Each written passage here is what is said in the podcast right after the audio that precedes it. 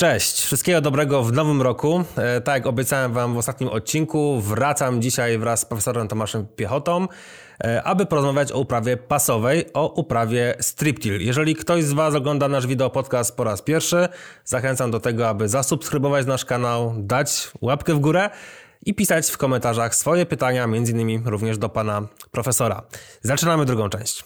Witam Pana ponownie.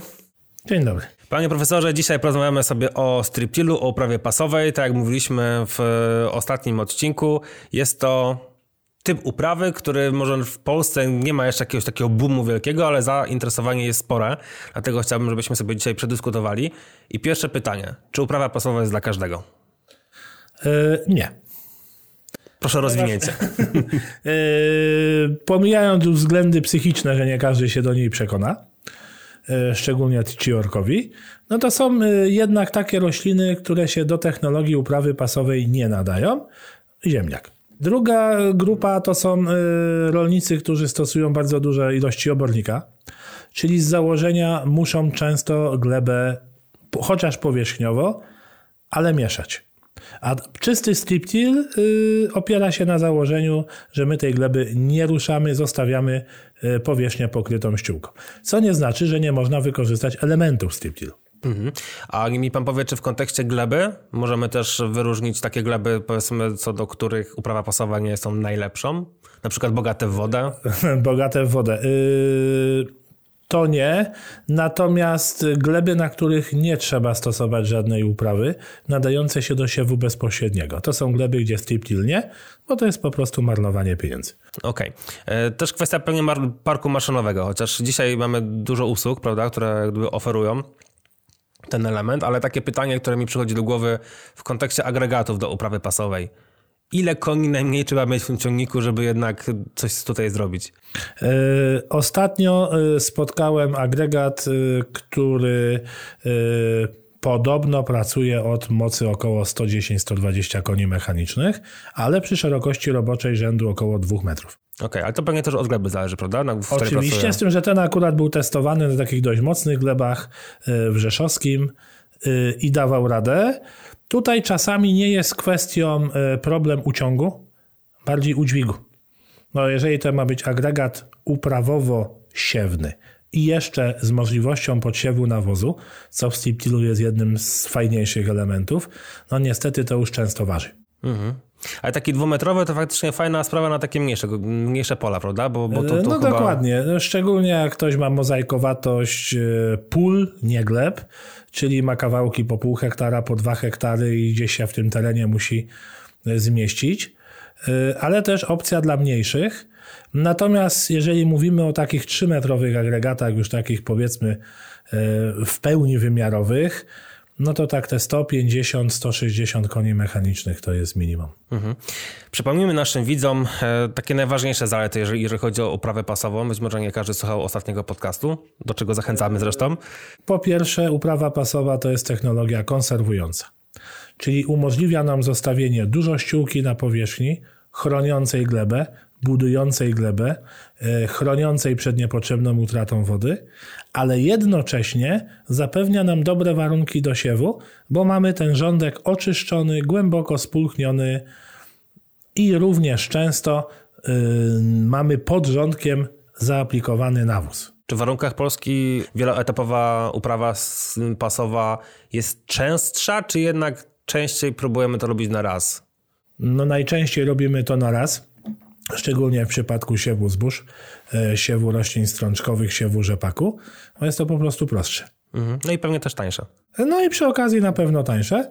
Natomiast są takie sytuacje, gdzie warto by pozostać przy siewie dwuetapowym jednak. Mhm. I tutaj pewnie kukurydza jest takim przykładem najbardziej uderzającym. To ten przykład amerykański chociażby. Dokładnie tak. Zresztą oni tak to opracowali. Natomiast u nas również buraki. Mhm. Siew wiosenny na takich bardziej gliniastych glebach, gdzie jeszcze zależy od tego, jaka jest konstrukcja agregatu. Niektóre y, wyciągają mokrą glebę na wierzch. Jeżeli prosto w to zasiejemy taką delikatną roślinkę jak burak, no to może być problem potem ze wschodami, bo to mokre zostanie potem dogniecione, no i wysycha, robi się skorupa i, y, i możemy mieć problem. A spotkał się pan profesor może z, ze słonecznikiem w uprawie striptil? W tym roku nie, a to jest pierwszy rok, gdzie jest taki boom na słonecznik, przecież potroiła się powierzchnia uprawy. Natomiast generalnie y, widziałem, sam siałem słonecznik w tej technologii. Także y, no, idealna roślina, podobnie jak kukurydza, wszystko co się uprawia w szerokich rzędach. Słonecznik, który też głęboko się potrafi korzenić, będzie wdzięczny za to spulchnienie w rzędzie, które daje mu początek dobry, a potem jak już się przebije poniżej warstwy próchnicznej, no to już y, jak pompa głębinowa działa. Stąd moje pytanie, bo tak naprawdę faktycznie ja nie widziałem słonecznika uprawianego w uprawie pasowej, e, a przecież najczęściej jest to roślina uprawiana na słabszych glebach, gdzie jest problem z wodą, gdzie jest problem z erozją wietrzną i tak dalej, i tak dalej. Stąd moje pytanie, czy ten gatunek się nadaje. No ale odpowiedział mi pan, że jak najbardziej, więc będę oczekiwał i gdzieś tam szukał jakichś właśnie słoneczników w striptilu, e, no bo to faktycznie można się spodziewać nawet wtedy więcej, prawda, po, po tej roślinie. E, proszę powiedzieć tak, e, mówiliśmy o tym, że kombajn jest tym pierwszym narzędziem który wpływa na to, jak ta uprawa pasowa będzie wyglądała. Ale pamiętam też z naszych rozmów, z nagrań wcześniejszych, że pan bardzo mocną uwagę przykłada na każdy element składowy tego agregatu, e, w szczególności na redlice, ale nie tylko. Ale proszę mi o tych redlicach powiedzieć, jakie one powinny być, albo jakie nie powinny być. W zależności od gleby. W zależności od gleby. Przede wszystkim nie powinny za bardzo wyciągać gleby z dołu, na wierzch. Czy nie powinna być zbyt zakrzywiona? Yy, nie powinna zbyt, być zbyt szeroka i płaska. Stópka, okej. Okay. Taka właśnie stópka. Ponieważ wtedy yy, w większości przypadków niepotrzebnie wyciągamy yy, tą mniej strukturalną glebę, bo w uprawach bezorkowych najlepsza struktura jest przy powierzchni, w tych kilku, kilkunastu centymetrach, czyli też najlepsze warunki do siewu. Jeżeli to jest wczesna wiosna, wyciągamy mokre, co też jest y, niekorzystne, o czym już mówiliśmy przy okazji y, buraka. Y, więc ona powinna przede wszystkim glebę spulchniać, ale nie, nie wyciągać, bo to będzie nam utrudniało dalszą pracę. Są oczywiście wyjątkowe sytuacje, gdzie to może być korzystne. Kiedy siejemy rzepak w dużej suszy i tylko gdzieś pod spodem jest troszeczkę wilgoci, którą możemy próbować wyciągnąć, ale to jest raczej e, wyjątek od reguły niż, niż powszechne zastosowanie. Mhm. E, też na pewno ważnym elementem jest ten pierwszy, czyli jak gdyby cięcie, prawda? Cięcie tych resztek pożniwnych, żeby ten nóż był pod odpowiednim kątem, czy też w jakiś sposób odpowiednio ułożony, żeby jednak te resztki były dobrze też po, pocięte i poodgarniane, prawda? Jeżeli chodzi o same wejścia. No i tutaj właśnie dochodzimy do tego, że technologia musi być spasowana, bo są na rynku maszyny, które składają się w zasadzie z noża, yy, czyli tego zęba, wału oponowego i sekcji siewnej. Żeby taka maszyna pracowała, to już musi mieć pole przygotowanie idealnie, czyli króciutką sieczkę, kruszącą się, którą ten ząb po prostu rozgarnia na boki i nic więcej nie trzeba robić. Natomiast jak wchodzimy w warunki trudniejsze, czyli taka surowa sieczka po zwykłym kombajnie, z grubsza rozrzucona, ale no kawałki jednak po kilka centymetrów. Zostaje nam jeszcze ściernisko mocno wrośnięte Yy, takie jeszcze nie, nie, nie pokruszone, że te korzenie się trzymają, to wtedy musi być coś więcej. I wtedy ten krój talerzowy z przodu, jakieś elementy, które jeszcze wstępnie rozgarną na boki, będą bardzo pożądane. Mhm.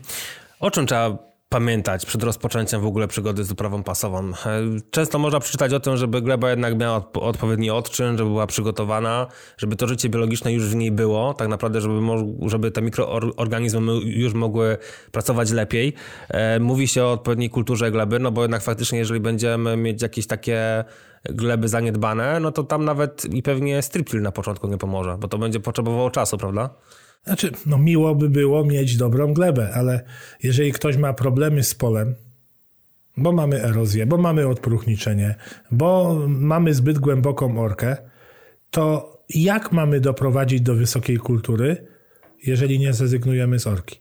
Oczywiście możemy myśleć o tym, żeby poprawić pH gleby. To zawsze jest korzystne i zawsze polecane.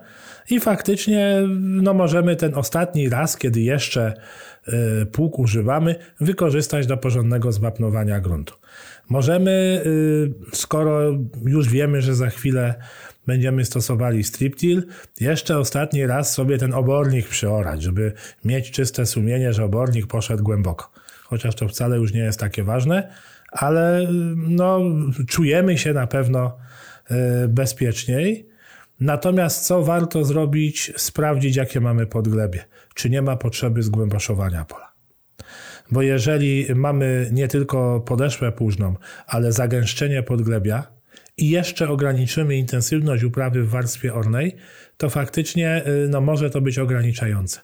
Czyli być może będzie potrzebny albo polecany głębosz raz na początek. Okej. Okay. Powiedział Pan wcześniej, że nawożenie to jest jedna z takich fajniejszych rzeczy w uprawie pasowej, bo faktycznie no, jest to duży plus, jeżeli chodzi faktycznie o równoczesny wysiew tak gdyby nasion i podsiew nawozu.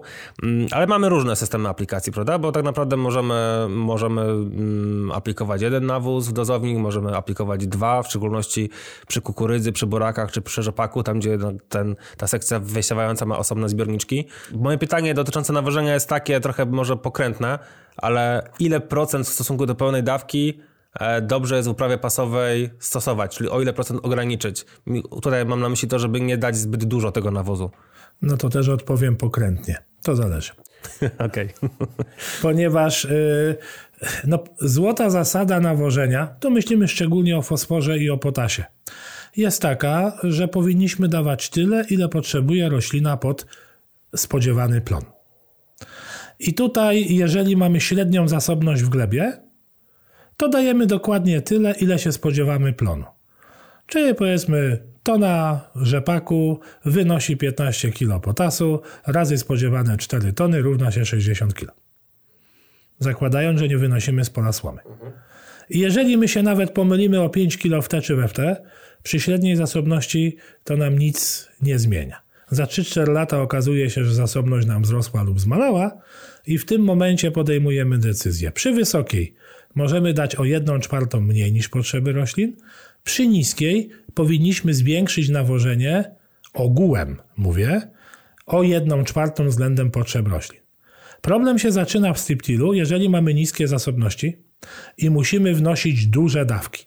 Przypadku kukurydzy, w przypadku e, również rzepaku, jak mówimy o potasie, w przypadku e, buraków, to to są przecież setki kilogramów czystego składnika. Zastosowanie tego w zębie nawet technicznie byłoby trudne, a groziłoby jednak miejscowym zasoleniem gleby. No to wtedy musimy sobie to rozłożyć, czyli albo część potasu dać po całej powierzchni, na przykład po poprzednich żniwach, a resztę dopiero uzupełnić w zębie. Także tu strategie mogą być różne. Jedna z moich ulubionych to jest wieloskładnik y, pod ząb. Mhm, okay. I uzupełnienie czystym składnikiem później ewentualnie w czasie I wtedy, jeżeli mamy y, średnie zasobności w glebie, to taki dedykowany, czy na przykład jakiś wieloskładnik pod buraki będzie miał takie proporcje, jak buraki potrzebują, jest wszystko ok. Jeżeli natomiast mamy na przykład wysoko fosfor, nisko potas, to część potasu dajemy y, po całości y, rzutowo, a wieloskładnik dajemy w tej uzupełniającej y, dawce. Czyli jeden nawóz pod ząb, to jest wtedy najprostsze po prostu, również technicznie. Zdecydowanie, ale też faktycznie wiele, wiele osób bardzo często e, po prostu ogranicza tą ilość, która idzie, idzie w ząb, prawda? Bo boją się tego zasolenia, boją się no zbyt dużego no, stężenia no, nawozu. Lepiej być ostrożnym niż y, zbyt chojrakować. I czasami też często technicznie jest to zrobić, nie? Bo na przykład jeżeli ktoś ma zastosować pełną dawkę, nie wiem, tam 300 kg jakiegoś nawozu, to, to to jest też dużo, żeby to dać w łapę, nie? No dokładnie i teraz nawet siewnik y, musi jechać, czy bardziej agregat wolniej, żeby aparat zdążył to wszystko wykręcić, a dmuchawa przed, bo najczęściej są pneumatyczne transporty, a dmuchawa przedmuchać. Czyli zmniejsza się też wydajność, a termin siewu święta rzecz. A jeżeli chodzi o nawozy naturalne, bo powiedział pan, że obornik jest faktycznie takim nawozem, który ciężko jest uprawie pasowej jak gdyby zastosować. Czytałem, że ciekawym, ciekawą alternatywą jest gnojowica. Znaczy, gnojowica na pewno jest technicznie prostsza do zastosowania w striptilu, ponieważ yy, tak samo jak aplikuje się nawozy mineralne, można aplikować gnojowicę pod ząb. Co się jednocześnie łączy z tym, że mamy praktycznie zerowe straty yy, azotu i jednocześnie praktycznie zerowy smród i sąsiedzi nie dzwonią na policję. A to czasami jest ważny argument. Nie? Oj, bardzo ważny, szczególnie przy gnojowicy i również przy kurzeńcu, y, gdzie no czasami wręcz nie da się, bo tak są pola obrośnięte osiedlami ludzkimi. Okej, okay, a co by pan powiedział rolnikowi, który mówi, dobra, ale ja mam obornik i no nie wiem, podoba mi się ta uprawa pasowa, ale raz na 4 lata, raz na 5 lat chciał ten obornik rzucić. To co, wtedy na ten rok dać orkę? Nie, jeżeli to jest raz na 4-5 lat, to ja nie widzę żadnego problemu.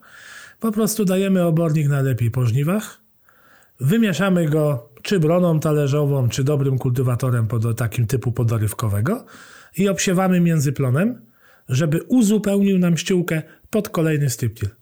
Czyli idealnie, tak jak zawsze, zalecamy podokopowe, pod kukurydzę. Mówię, najlepiej żniwa, bo wtedy do zimy jeszcze sobie tej ściółki do, y, dobudujemy. Ale można też zrobić tak, że zamienimy jednego roku striptil na inną technologię bezorkową, czyli na przykład pod zboża ozimę damy obornik, wymieszamy go broną talerzową i obsiejemy tą oziminą takiej płytkiej technologii, yy, jeżeli mamy oczywiście dosyć, ja wiem, że drugi komplet maszyn wtedy potrzebujemy, nie? Ale to już nie jest wielki problem yy, w tą stronę.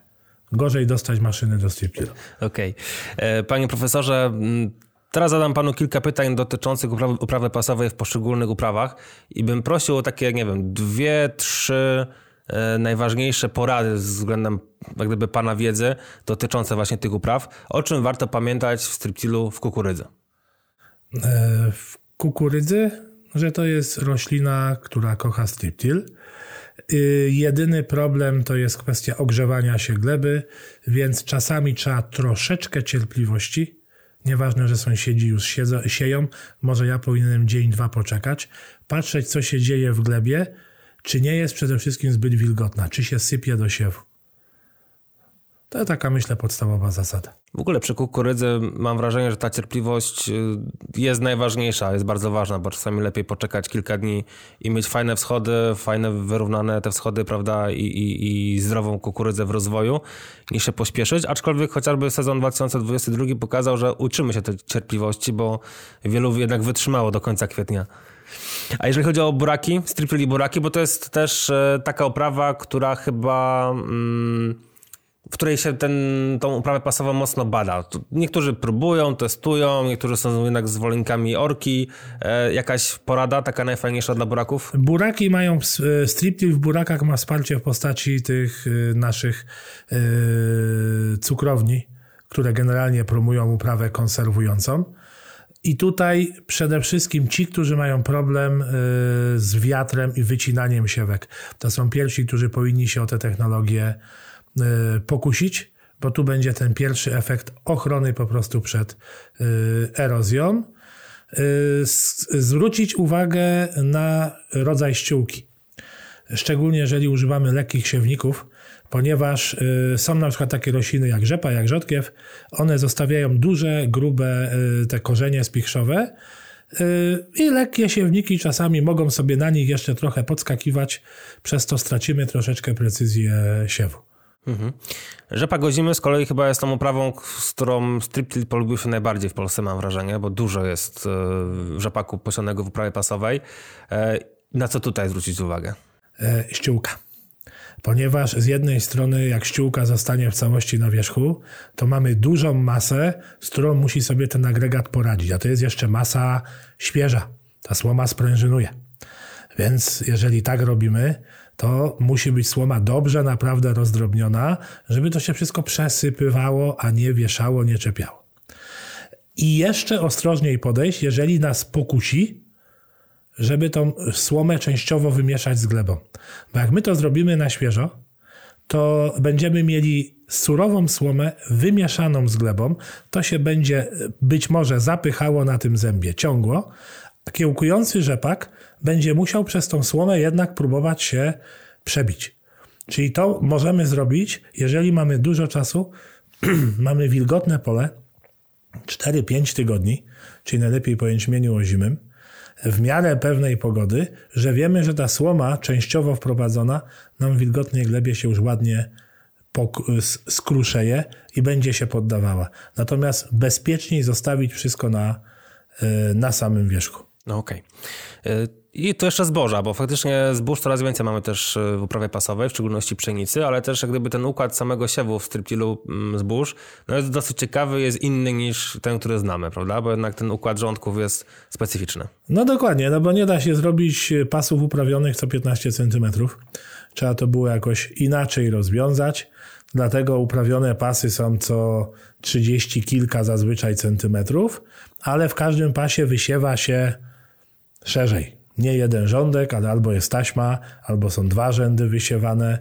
Yy, więc to jest właśnie ten europejski striptil, taki od nowa, jak gdyby yy, wymyślony. Tutaj yy, norma wysiewu. Obserwacje częste są takie, że mamy zwiększoną liczbę kłosów i czasami tych kłosów jest wręcz za dużo. Więc trzeba się zastanowić i zwrócić na to uwagę, czy nie zmniejszyć gęstości siewu. Nawet o 100 ziaren, nawet ponad 100 ziaren na, e, na metrze. Bo czasami mamy 100-150 kłosów więcej, niż y, przy tej samej normie w innych technologiach. To też, żeby te kłosy w żaden sposób się tam nie zabijały w cudzysłowie, czyli po prostu, żeby, no, żeby też y, nie, nie redukowały się, prawda, przy takim dużym y, zagęszczeniu. Tak, no przede wszystkim przegęszczenie łanu to są krótsze kłosy, a pod koniec, zwłaszcza jeżeli mamy sucho, to jest drobne ziarno. Mhm. Striptil a, płodozmian, bo to płodozmian jest ważny na każdym elemencie, prawda? No, oczywiście. W każdej uprawie. Tutaj pan też wspomniał chociażby na przykładzie jęczmienia i rzepaku, jak ten płodozmian jest istotny, ale jakieś takie inne ciekawe połączenia, które, o których warto pamiętać? Problem po roślinach, które nie zostawiają ściółki. Czyli jak to zrobić po burakach, jak to zrobić po kukurydzy na kiszonkę. Niektórych roślinach warzywnych y, wielu nie zostaje nam ściółka. Czyli wtedy, jeżeli jest okazja, uzupełnić ściołę jakimś płodozmianem, yy, międzyplonem. Natomiast jeżeli pogoda nie jest skrajnie sucha, to po takich roślinach wprowadzać te gatunki, które same dość ładnie yy, zacieniają, czyli zboża ozime na przykład. I one wtedy szybko przejmą rolę ściółki i już na wiosnę nie ma takiego problemu, że był striptil, a nie ma ścioły. Y, z innych spraw, y, no kwestie samosiewów. To musimy sobie powiedzieć, że y, osypane nasiona zostają na powierzchni gruntu i jeżeli my ich nie zdążymy wytępić w uprawie pożniwnej, będziemy mieli samosiewy w roślinie następczej. A to może być duży problem, w szczególności jeżeli mamy zboże po zbożu, prawda? No, szczególnie zboże o zimę po zbożu o zimę. Panie profesorze, ostatnie z moich pytań, ale mam nadzieję, że to będzie pytanie, takie pytanie rzeka od dżownica, o której pan mówił wcześniej, bo one są naszymi wielkimi sprzymierzeńcami w kontekście i struktury gleby i też samej materii organicznej. Dlaczego one są tak ważne? Bo drzewnice budują glebę. To jest główny budowniczy. Y, po pierwsze, one tworzą ten system to się ładnie nazywa bioporów, czyli kanałów, a system nie oznacza pojedynczych dziurek, tylko połączoną ze sobą sieć. Dużych, drobnych, pionowych, poziomych kanałów, w których zarówno krąży woda, i to szybko, bo czasami to są otwory średnicy ołówka, ale również krótko po deszczu się oddrenowują i krąży powietrze. W ten sposób gleba i korzenie roślinne mają to, czego potrzebują i wodę, i tlen. Po drugie, dżdżownica, wbrew temu, co nam takie bajki yy, z naszego dzieciństwa pokazują, nie żywi się glebą. Dżdżownica żywi się materią organiczną, najczęściej jakieś martwe resztki pozostające na powierzchni gruntu, które wciąga do gleby mechanicznie na głębokość kilku, kilkunastu, czasem kilkudziesięciu centymetrów. W ten sposób przemieszcza materię organiczną budulec próchnicy w głąb. A jak już się tego naje, to wydala resztki w postaci gotowych gruzełek, bardzo trwałych, bardzo wodoodpornych. To są takie, jeżeli chodzi o samą glebę, podstawy. Ale dżdżownica jest też y, jednym z podstawowych elementów y, łańcucha pokarmowego, potrzebnym do tego, żeby rozwijały się dalsze organizmy nam potrzebne, na przykład bocian. No tak. To nawet całkiem fajne porównanie, bo faktycznie to, to, ten łańcuch troficzny wtedy się zamyka praktycznie, prawda? Um, uprawa, uprawa mm, konserwująca, czy to będzie strip till, czy to będzie jakakolwiek, jakikolwiek inny typ uprawy bez, bezorkowej, to jest część rolnictwa regeneracyjnego, prawda, na dzisiaj, bo, ponieważ chronimy glebę, chronimy przed erozją, e, chronimy strukturę tej gleby mm, i na dzisiaj chyba największym wyzwaniem w Polsce, przynajmniej w tej części, w której my żyjemy, to jest faktycznie ochrona gleby pod kątem jej struktury, ale pod kątem również wody. Mm, I, I, myślę, że to jest taki najważniejszy element, który jak gdyby się przewija w naszej rozmowie dzisiaj, do którego pewnie warto by było wszystkich, wszystkich nakłonić, bo im tej wody będzie mniej z opadów deszczu, a te opady są coraz mniej równomierne, tym ten problem będzie większy. E, problem będzie większy y, z dwóch powodów. Po pierwsze, my musimy w suchej glebie stosować intensywniej uprawę, żeby ją przygotować do siewu, no bo się bardziej zbryla, jest sucha, twarda i tak dalej. Po drugie, mamy niższe plony, czyli mniejszy dopływ materii organicznej. Więc tutaj nie da się zwiększyć dopływu materii. Jedyne, co można zrobić, tak naprawdę mocno, zmniejszyć ilość uprawy. I tutaj ten striptil jest właśnie takim rozwiązaniem. A co do rolnictwa panu użył słowa regeneracyjnego, to ja bym powiedział, że nie jest elementem, tylko jest podstawą. A są trzy elementy, na których opierają się te wszystkie takie e, strategie. E, to jest minimum uprawy roli, to jest pokrycie gleby ściółką i to jest bioróżnorodność na polu, czyli przede wszystkim płodozmian. I jak popatrzymy sobie na te regeneracyjne, węglowe i inne takie różne... Konserwujące również. Konserwu mhm. to właśnie te trzy to są filary rolnictwa konserwującego. I na tym rolnictwie konserwującym potem tworzymy sobie dodatkowe elementy w zależności od tego, na czym nam najbardziej zależy. Pan wspomniał e, o strategii, która skupia się na ochronie, odbudowie gleby. Czyli chcemy mieć coraz zdrowszą glebę.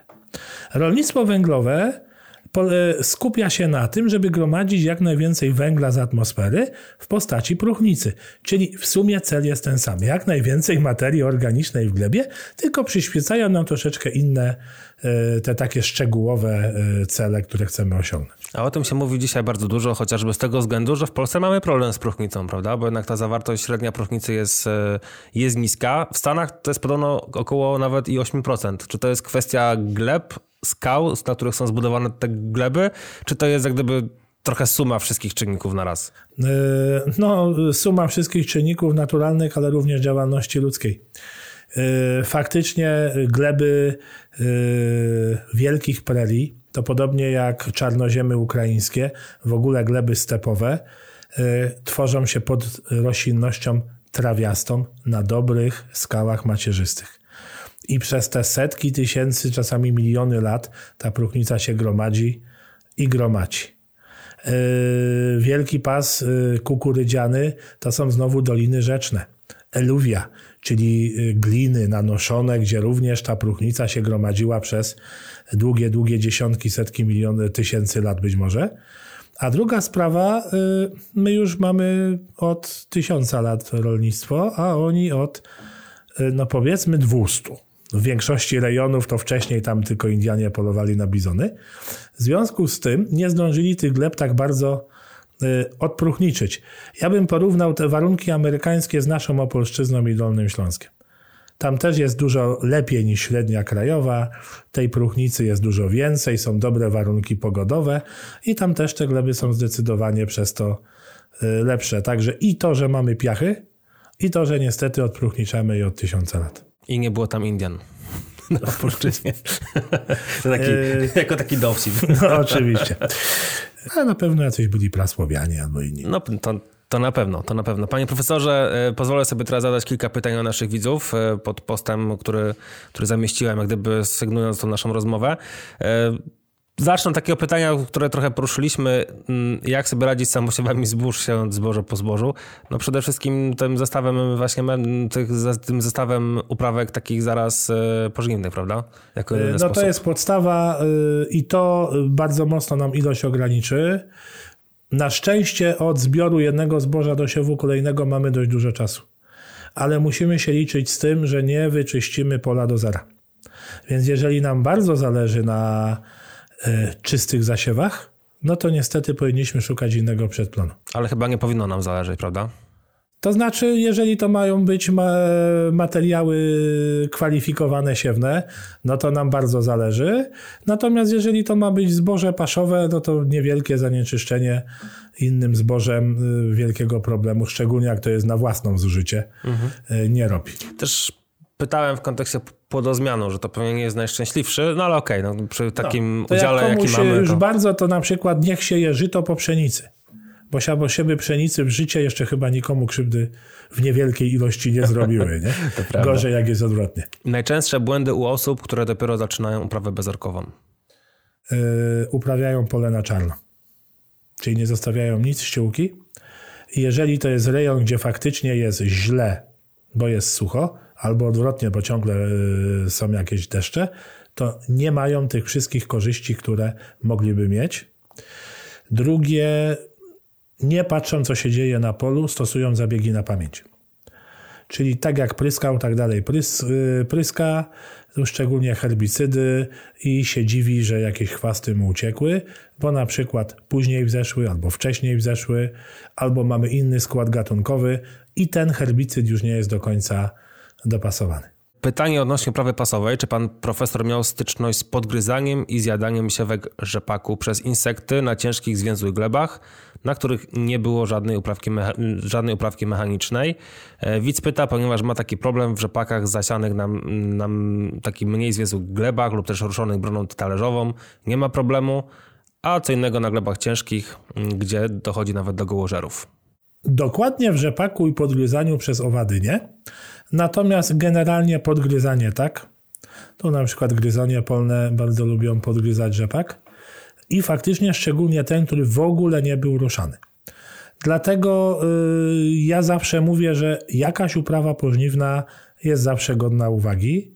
Jeżeli mówimy o striptilu, to taka, która nam nie wymiesza tej ściółki, czyli bardzo płyciutko, ale jednak, żeby coś y, w naszych warunkach robić.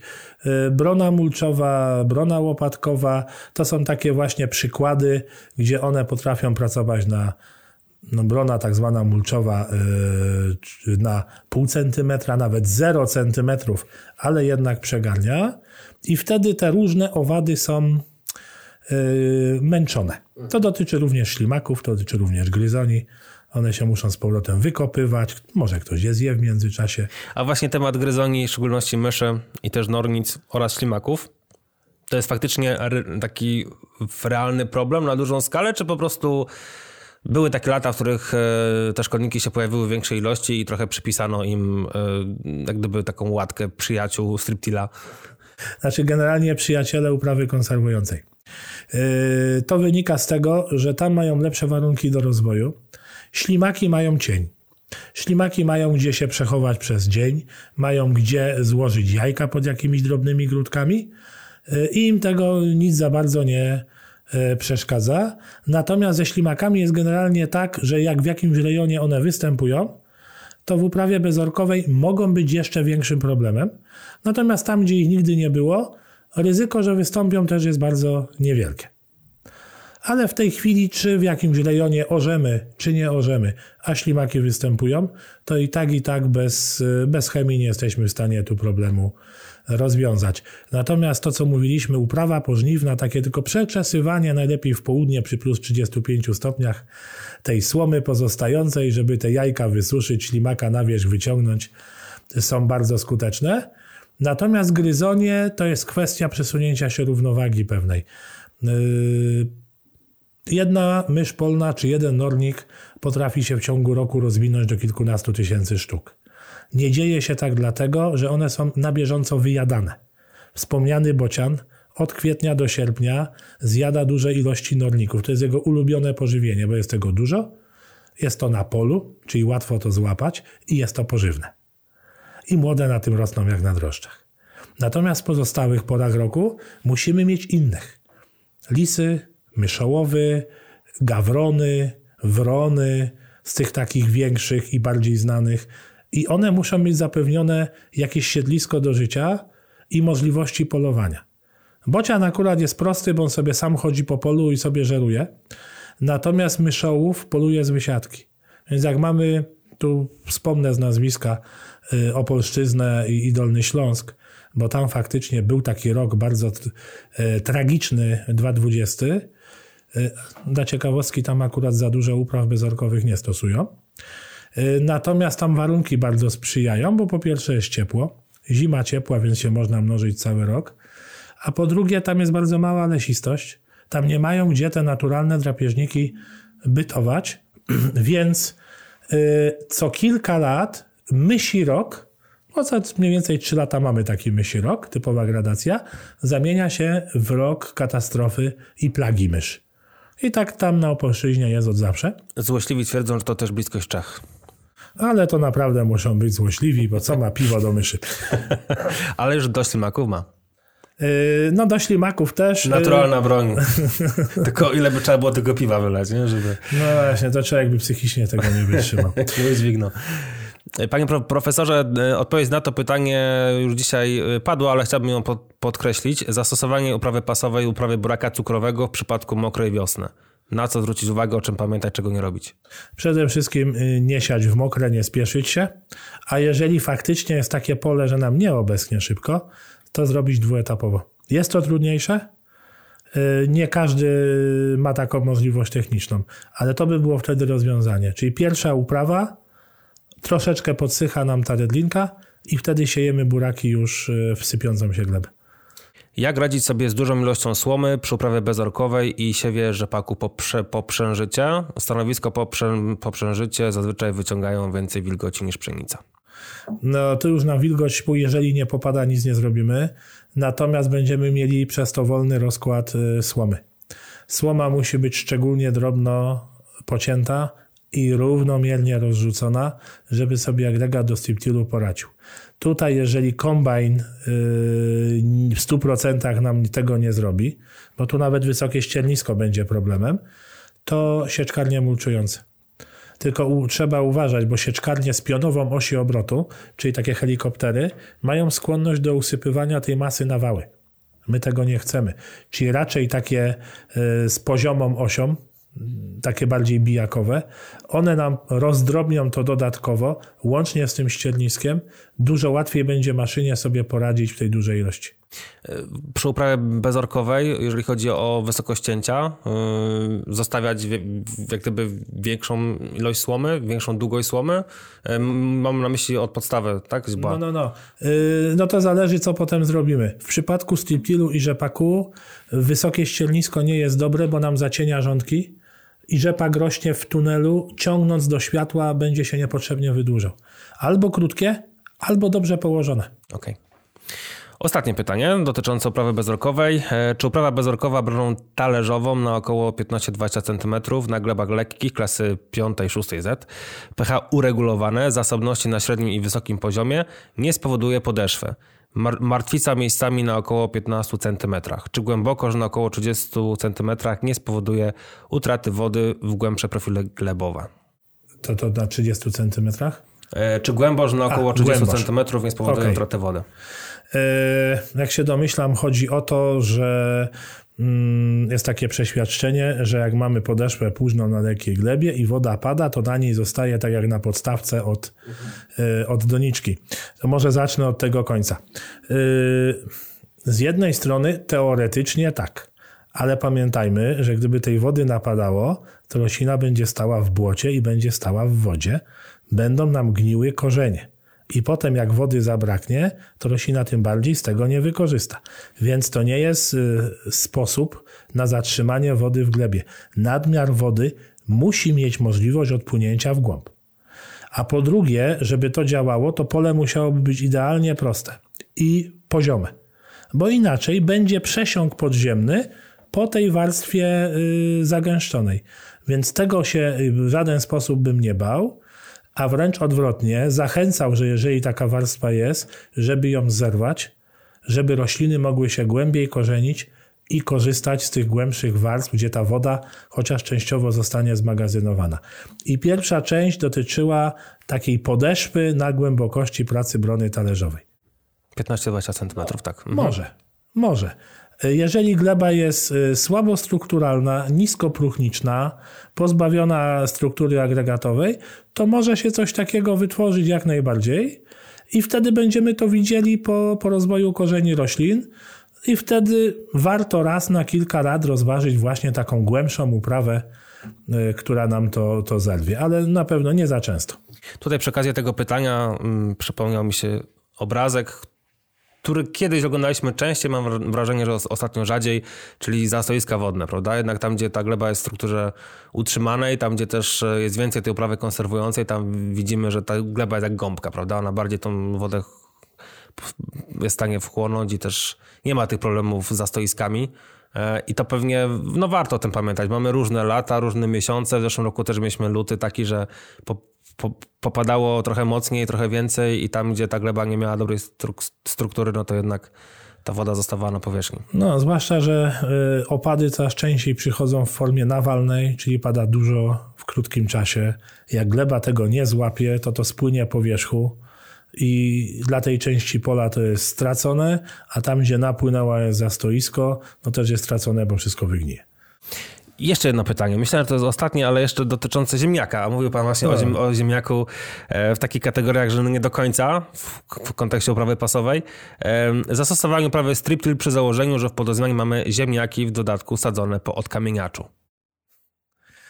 Czy to jest e, możliwe? Tak, podziemniaki to nie bardzo. Bo odkamieniacz nam przesieje wszystko i cokolwiek byśmy przygotowali, to nam to zniszczy. Zresztą odkamieniacz, prawdę mówiąc, dla gleby to jest zbrodnia. Ja wiem, że dla samej technologii uprawy ziemniaka, cacy, miodzio, prawda, nie musimy potem tych kamieni wybierać z kombajnu, mniej uszkodzeń bulw, mniej takich bulw niekształtnych, bo gdzieś tam przy kamieniu, ja to wszystko rozumiem, natomiast dla gleby odkamieniacz to jest zbrodnia. Druga zbrodnia to to jest kombajn ziemniaczany. Czyli mamy jak gdyby dwa razy w roku zbrodnię na glebie. Więc no po odkamieniaczu zapominamy, że to mogłaby być uprawa konserwująca. Natomiast jeżeli już tą zbrodnię ktoś musi popełniać, to te pozostałe 3-4 lata bez ziemniaków to jest moment, gdzie powinniśmy za tą zbrodnię odpokutować i winy naprawić czyli budować glebę z powrotem. Żeby ją znowu zepsuć potem. Żeby potem było co zepsuć, dokładnie, bo no, no tak to działa. Ciągle w gos gospodarstwo rolne, y, gospodarka próchnicą, glebą to jest taki balans między psuciem gleby, a odbudową gleby. Jak ten syzyf trochę tak. Y, no tak troszeczkę, tylko że jak dobrze kombinujemy, to nam ten kamień nie, nie wraca do zera, do samego podnóża.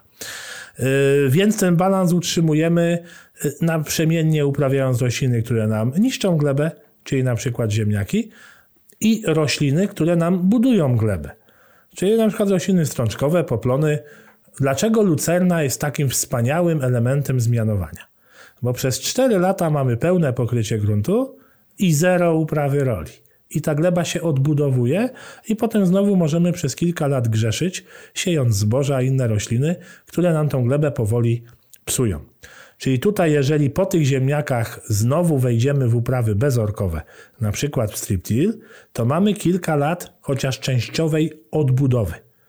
Natomiast ja bym pomyślał, żeby może z tego odkamieniacza można było zrezygnować, to by był troszeczkę mniej śmiertelny grzech albo rzadziej popełniany i ta gleba też by była e, za to wdzięczna. I pokuta byłaby mniejsza. Pokuta mniejsza, dokładnie. Okej. Okay. Panie profesorze, e, dziękuję jeżeli komuś by brakowało jak gdyby w tej naszej dyskusji szczegółów, e, no to nagraliśmy ponad godzinę 15, odsyłamy też do tego wcześniejszego odcinka. Ja życzę panu profesorowi na ten nowy rok e, zdrowia, fajnych, nowych, ciekawych doświadczeń w, jak gdyby w życiu zawodowym i, i w doświadczeniach polowych, bo wiem, że pan jest aktywny też, żeby badać, sprawdzać, porównywać, a to na pewno takiej pracy jest, jest potrzebne, jest dobre, potrzebne dla nas wszystkich, którzy w praktyce następnie to mogą wdrożyć, więc wszystkiego dobrego.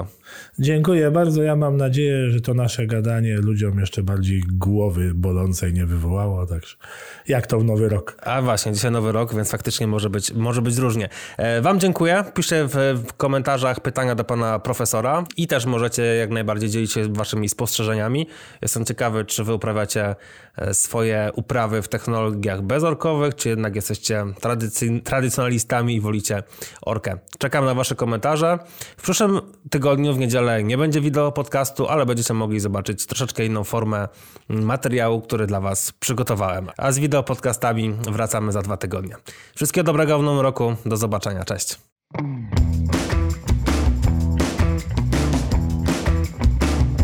Patronem wideo podcastu Epole po sezonie jest Corteva AgriScience